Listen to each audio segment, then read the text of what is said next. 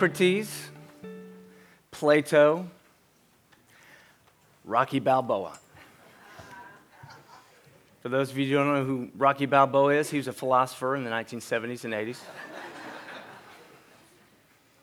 Four different volumes that he uh, handed over to the world. He said, I've got gaps. Adrian's got gaps. But together we ain't got no gaps. We're uncomfortable with gaps. We're uncomfortable with all kinds of gaps. Silence is a gap. It's amazing how much can happen during a 30 second timeout in a basketball game. I mean, it's incredible. I've seen basketball games where there's more going on, more acrobatics going on in a 30 second timeout than the entire first half, right? I know somebody who, uh, if there's silence in a conversation, he'll start whistling, right? That's funny. Those of you who are in small groups or Sunday school classes or in any kind of discussion, silence is really important. Alexander Pope said, Fools rush in where angels fear to tread. Silence is so important in, in, a, in a small group setting, especially. There's always, sometimes in a small group, there's the talker. You know what I'm talking about? You know that person, right? They, they, there's, there's a little bit of silence and there's an awkwardness to it. And sometimes the, the small group leader is using that silence to draw out somebody who hasn't spoken or to get you to think. Silence is so important. Gaps in life are so vital to our spiritual growth, to our trust, to a deepening sense of God's presence. When something happens like what has happened the last couple weeks in this community, it opens a gap, and so often we're ready to rush into it with words. To make sense of it, we're uncomfortable with it. We want to fix it. We need to take care that we don't rush in where angels fear to tread. We don't want to back away either. Those are the two things we tend to do. We tend to back away and we can isolate people who are in crisis and in grief. We don't want to do that. But we don't want to rush in where angels fear to tread. We don't want to rush in with words. How to be present with people experiencing the deepest difficulties of life when words are not enough. How do we do that? Let's take a look at 2 Corinthians chapter 1 verses 3 through 7. Hear God's word this morning. Paul, an apostle of Christ Jesus by the will of God, and Timothy, our brother. I kind of backed up there to let you know who's saying this. This is Paul and Timothy writing to the Corinthian church. Verse 3 Blessed be the God and Father of our Lord Jesus Christ the Father of mercies and God of all comfort, who comforts us in our affliction, so that, so that, it's really important. Why does He comfort us in our affliction? Not just for ourselves, but so that we may be able to comfort those who are in any affliction with the comfort we ourselves are comforted by God. For as we share abundantly in Christ's sufferings, so through Christ we are abundantly in comfort too. If we are afflicted, it is for your comfort and salvation. If we're comforted, it is for your comfort, which you experienced when you patiently endure the same sufferings that we suffer. Our hope is for you, our hope for you is unshaken. For we know that as you share in our sufferings, you will also share in our comfort. Let's pray together. God bless this word now, not only that we may understand it in our heads, but believe it in our hearts and live it through our hands. For we pray it in Jesus' name. Amen. What do you say when words are not enough? What do you say? What do you do?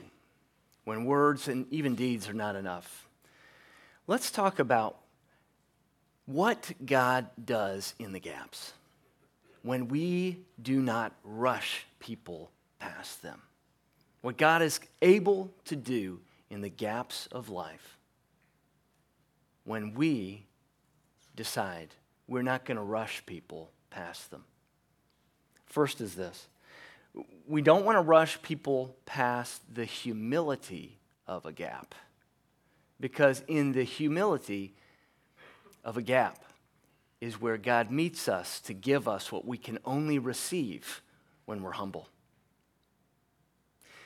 Don't rush past the humility of a gap because in that place of humility is where we receive. It's where we receive. About 18 months ago, Beth and I were able to go to, uh, to uh, New York City and, and see the uh, 9 11 memorial, first time I'd, I'd seen it. And you know, the most uh, uh, amazing and profound decision they made about that memorial was to leave the footprints of the buildings, the two towers, open spaces. There's humility, wasn't there? There was a great deal of humility after 9 11 2001.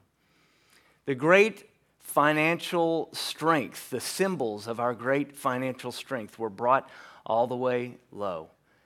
And we stood wondering what was next. And in that place of humility, all kinds of things emerged. It doesn't, it doesn't mean that, that everyone who lost their life, that that was the purpose of it. It doesn't mean that that makes it better. It means that in humility, there are things that are going on that we should not rush, rush past. And a lot of times, what we want to do is we want to step into there to make sense of it with words, and we need to take care that we do not rush in where angels fear to tread, where God alone is at work, and God alone is capable to meet people there.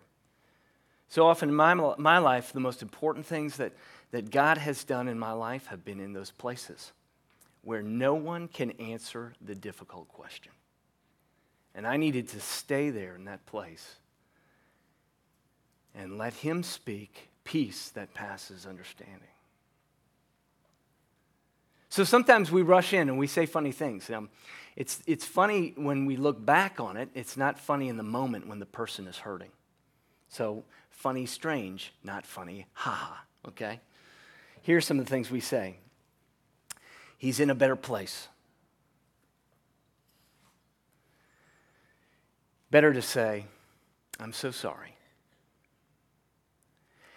to step into a moment and to try to tell somebody that he's in a better place when they're still even numb, when they, they can't even make sense of what's going on. You're trying to tell the person that they should not grieve. Don't do this. Let people grieve. Second thing we try to say is we say, well, it was just, it was just his time, it was just her time. Instead, it's better just to say, we will miss him. Let them know just how much you cared about that person. Sometimes we say this um, there's a reason for everything. Thank you very much. No, thank you. A reason is a cold answer to a hot problem. There's no reason that can help somebody's hurt. There's no reason that can help somebody's sorrow. There's no reason that can fill the gap of grief. But as Pascal says, the heart finds its reasons of which reason cannot speak. The heart finds its reason of which reason cannot speak. What is the peace that passes understanding? It's when God meets us in a place that is unspeakable. Sometimes we'll say this in order to, uh, in order to connect with somebody and tell them that we empathize with them, we'll say, I know how you feel. And I've actually heard somebody say, I know how you feel when they lost a child because I lost a pet last year. People, we, we, try, and we mean well. And sometimes when, I, when somebody loses somebody, I will get in early and I'll say, People are going to say things to you, and just receive it as though they mean well. Uh, because we, we do, we mean well. And we want people to feel better. We want to be with them there in their hurt. And we can, and it's not difficult to do that. So don't be intimidated by it. Don't back away from it. Step in there with a good word. But instead of saying, I know how you feel, just simply say this I don't know how you feel, and that's okay. It's amazing what it, what it does for somebody when you're there with them and you don't have the answers. When you're there with them and you don't know what they're going through. That gives them one little bit of encouragement that says, You do understand what I'm going through because you've admitted there's a humility here. There's a lot that we can't even understand. In this verse, it says, it's kind of awkward English, and, and, and, the ESV is a little bit more wooden, it's a little bit more straightforward than the NIV. The NIV says, comforting others with the comfort we received. Comforting others with the comfort we received. Here it says, uh, we, we may be able to comfort those who are in any affliction with a comfort which we ourselves are comforted by God. In each of these translations, what, what's being conveyed is something is happening to us that we didn't do. Something is, is coming to us in that place of humility. Don't rush people past the gap of humility because in that place is where God can meet us and we can receive a comfort which only He can provide. Number two, don't rush people past the pain of a gap. Don't rush them past the humility of a gap, but don't rush them past the pain of a gap because the pain is what can wake us up to a peace that passes understanding. Pain, as, as someone said, pain is God's megaphone that wakes up a sleeping world. Pain is important. I remember uh, Benjamin, uh, when he was really young, he reached up and uh, we told him, Watch out, there are fries there and it's hot. And they were, the, the, French fries were on this pan. And he reached up and he grabbed the fries and it just burned his, uh, his wrist. And, uh, and so for the next week, he was pointing at the burn on his wrist, going, Fries? I think he, I said, No, it's not fries, it's fried. You're fried. I'm a terrible father. Terrible parenting advice there.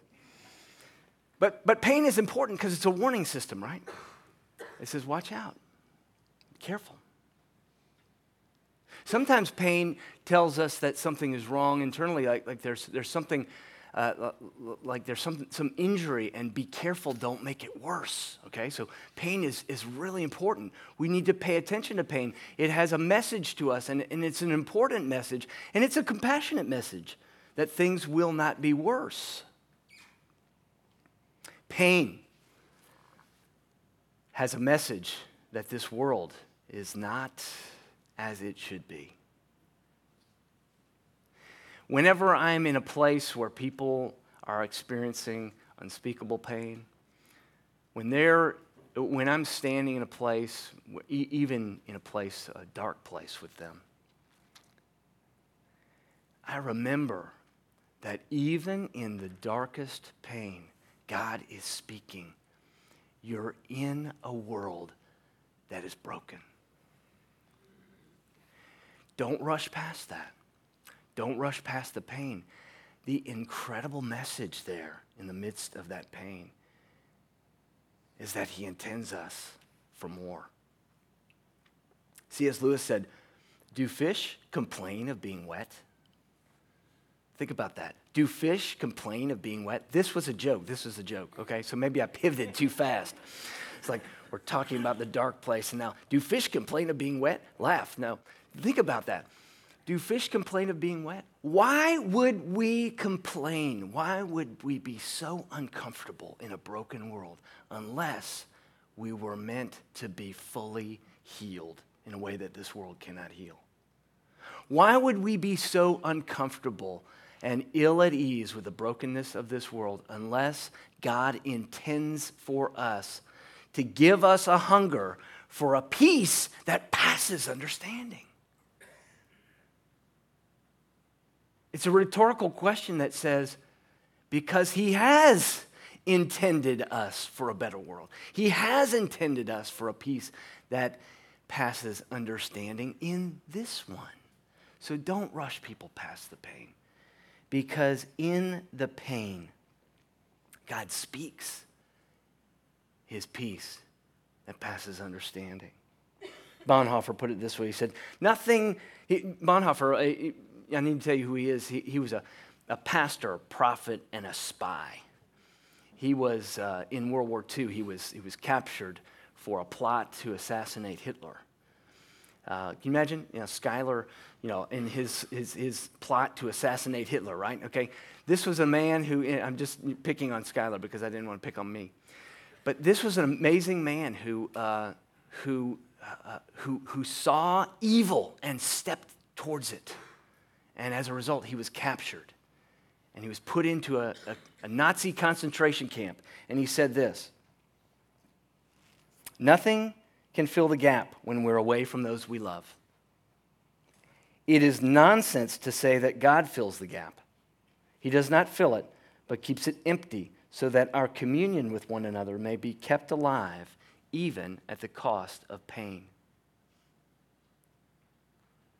That's true in terms of our relationship with God as well. What is He doing in the painful gaps? Verse 5. For as we share abundantly in Christ's sufferings, so through Christ we shall share abundantly in comfort too. Jesus did not come so that we would not suffer. Jesus did not come so that we would not suffer. He did not come to suffer so that we would not suffer. He came so that when we suffer, we might find a peace that passes understanding, a peace that brings us to the end of ourselves and brings us new life, life eternal and life abundant. Sometimes pain is what wakes up a sleeping world. Don't rush people past the pain because in it, that's where God sometimes can shout beyond what our ears can hear. Finally, this don't rush people past the circumstances of the gap. Because in the circumstances, when, when instead of working on the circumstances, we let the circumstances work on us, we can find a strength that's greater than ourselves and intended for someone else. Don't rush people past the circumstances, right? Don't rush them past the circumstances of the gaps. Because when we, instead of, uh, of, of working on the circumstances, we need to let the circumstances work on us to strengthen us so that that strength can be lent to someone else. Uh, I, I heard a story about a, you've probably heard this story, but it's a beautiful image of a butterfly who's struggling to get out of its, its cocoon or its chrysalis.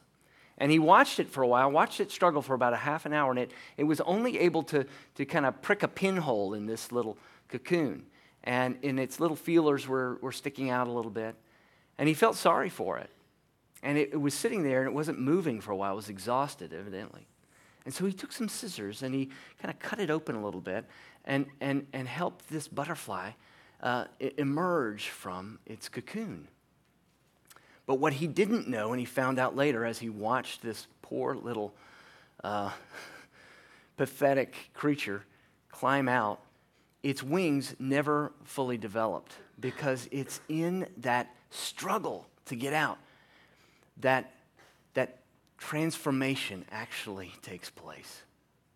That, that, that the caterpillar is transformed fully and builds strength in its wings to fly. And so, in assisting the, this, this caterpillar past the, the pain and struggle, past its circumstances, he actually disabled this creature. I, I hear this uh, uh, every now and then in, in smaller ways where parents are, are sometimes trying to protect, and I, I feel that. I feel that as a parent. We try to protect our kids from, from every painful thing. And we wonder how they're going to process things like the death of a peer or, or even hearing about it and the questions that come up, and we feel threatened by that. recognize the opportunity that you have for them to struggle and wrestle under your roof. That it should happen with, with you and beside you and as a family. Recognize that, that those, those are important moments and seasons of your family's life. That while they're still with you, you can struggle together. And without all the answers, God can enter in, pre- be present with you in those times. And they can see that even when we don't have all the answers, yet faith prevails. See, Jesus, when he, when he was at Lazarus' tomb, he wept. He knew that he was going to raise Lazarus. He understood. And yet he entered in. He didn't rush people past those circumstances. He recognized that there's a, a, a depth of sorrow that's so so prevalent and, and will come and come again. What are we to do with that? We are to grieve, we are to lament, and we are to put ourselves in a place where we can only receive a comfort and, and to let others live their own story in this, to know that God is at work in the stories of these people who have lost loved ones and to recognize that, that there's something very important, just as there's something important in that emerging uh, caterpillar butterfly. There's something transforming that God is able to do. This doesn't make those circumstances good, it make, they're still bad. But don't rush people past what God is doing, and sometimes can only do in those places of deep difficulty. I, I told you some weeks ago about, about 2019 and uh, being a year of maybe spiritual fitness. That uh, physical fitness is about is, is the ability to meet the daily rigors of life without incurring a disabilitating, a, a debilitating injury, right? The ability to meet the daily rigors of life without incurring a debilitating injury. That's physical fitness. What about spiritual fitness? What about your pains and struggles? What about uh, the circumstances that you cannot change. Viktor Frankl, Frankl said this. He was, he, he's another one who, who saw the rawness of life in Nazi Germany. He said this Whoever has a why can bear up under any how. Whoever has a why can bear up under every, every how. He also said that when we can't change our circumstances, sometimes we, get, we let ourselves get to the place where the circumstances begin to change us.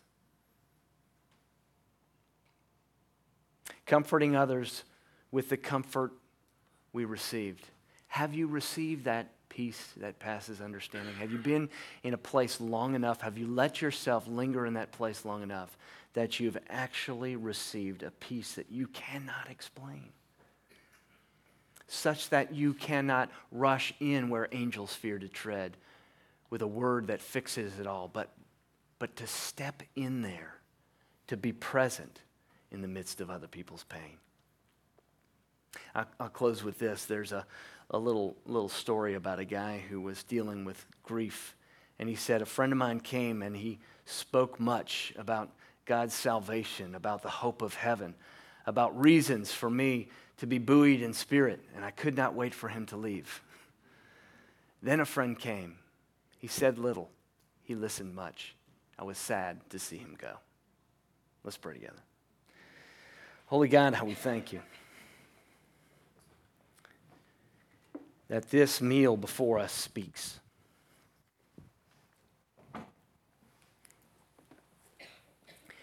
In the silent places, of the cross in the gaps of Golgotha. You've spoken a word of salvation over each one of our lives, such that anyone who would receive him, for those who call upon his name, he would give us the power to become children of God. So this morning, Lord, we come with our empty spaces the interstices of life that, that have no good reason. We lay them at the foot of the cross this morning. We pray that you would transform this simple meal into a place of power. That as we receive this bread and drink from this cup, we might experience a magnificent exchange of our sin for your righteousness. In Jesus' name, amen.